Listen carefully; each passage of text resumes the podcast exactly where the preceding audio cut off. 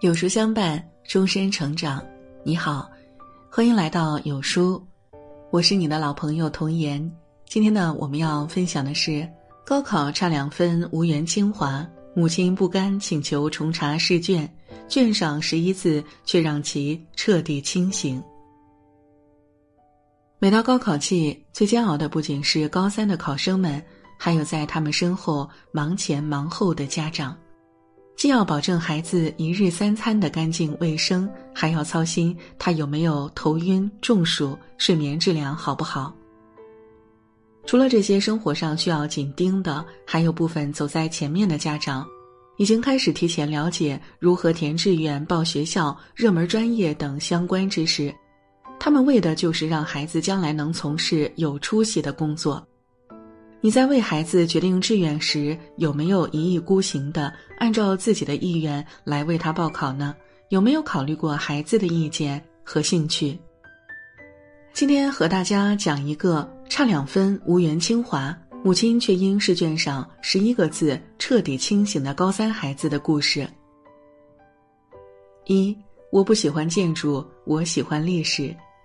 这个孩子的名字叫做梁从诫。这个名字听起来或许不是那么熟悉，但是他的爸妈林徽因和梁思成你一定知道。由于林徽因和梁思成都是清华大学建筑系的教授，他们都希望儿子以后能够子承父业，因此从小便培养儿子在建筑方面的兴趣。随着梁从诫慢慢长大，他学到的建筑内容越来越多，再加上父母常常给他的谆教诲，梁从诫的成绩一直都非常优秀。高考时，林徽因让梁从诫报考了清华大学，可令人没想到的是，梁从诫距离上清华的成绩竟还有2分之差。林徽因不相信自己的儿子会落榜，她请求复查试卷，可没想到的是，梁从诫的分数并没有错。她还在试卷中看到了梁从诫写下的11个大字。我不喜欢建筑，我喜欢历史。看着映入眼帘的这11个大字，林徽因如梦初醒，原来自己的儿子并不喜欢建筑行业，一直以来，只有我和梁思成认为儿子喜欢而已。一番自省过后，林徽因和梁思成决定支持梁从诫学习历史。梁从诫也不负众望，考入了北京大学历史系。北大毕业后，梁从诫还做出很多成绩。1954年担任云南大学历史系教授，1978年创办了百科知识及知识分子杂志，1993年承办中国成立最早的全民性民间环保组织自然之友，2002年被聘为北京市奥运的环境顾问。凭借着对历史的热爱，成就了梁从诫的一生。2. 治孩子，只要心中有梦，我们就能逆风飞扬。我一直都觉得，如果梁从诫最后考上了清华的土木系，他也会跳出土木系，奔向他最爱的历史。因为梁从诫能在试卷中写下我喜欢历史，足以证明在他的骨子里，对历史的热爱太深了，对梦想的追求很执着。想告诉所有的孩子，如若我们有一天遇到了和梁从诫类似的经历，请一定要继续坚持自己的信仰和梦想。进入的学校不理想没关系，我们可以选择考研之路，朝着自己心仪的学校努力深造。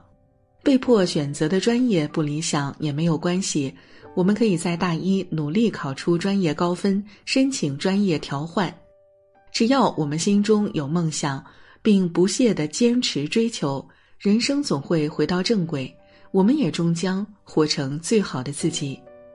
依稀记得，有一届的中国诗词大会，站在总冠军讲台上的是一位叫雷海为的37岁外卖员，而当时和他争夺冠亚军的是北大文学硕士、中国成语大会和中国汉字听写大会的双冠军彭敏。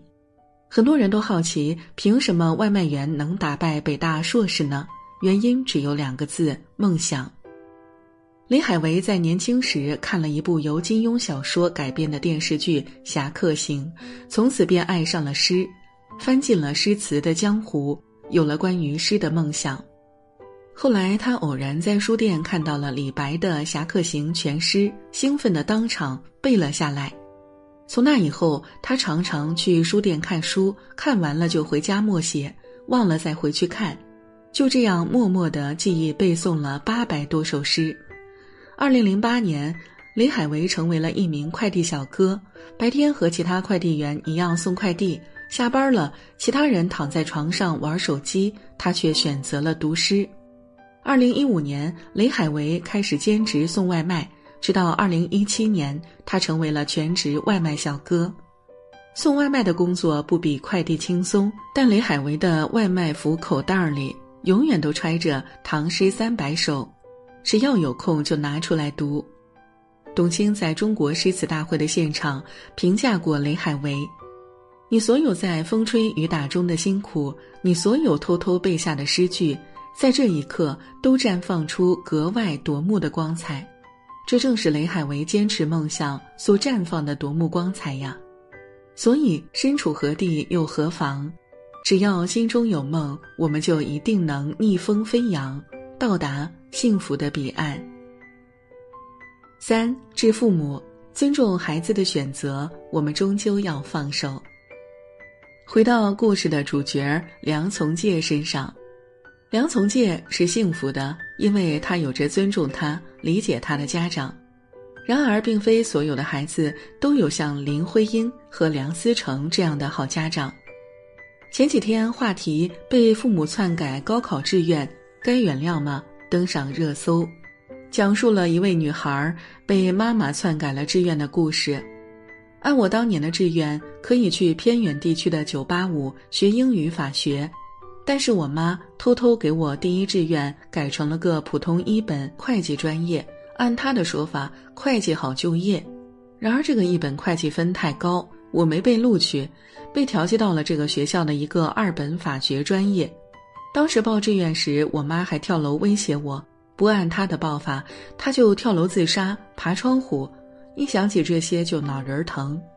如今虽然我高考已经10年了，但每次想到我妈改我志愿就咬牙切齿，真的非常难受，感觉人生轨迹完全改变了。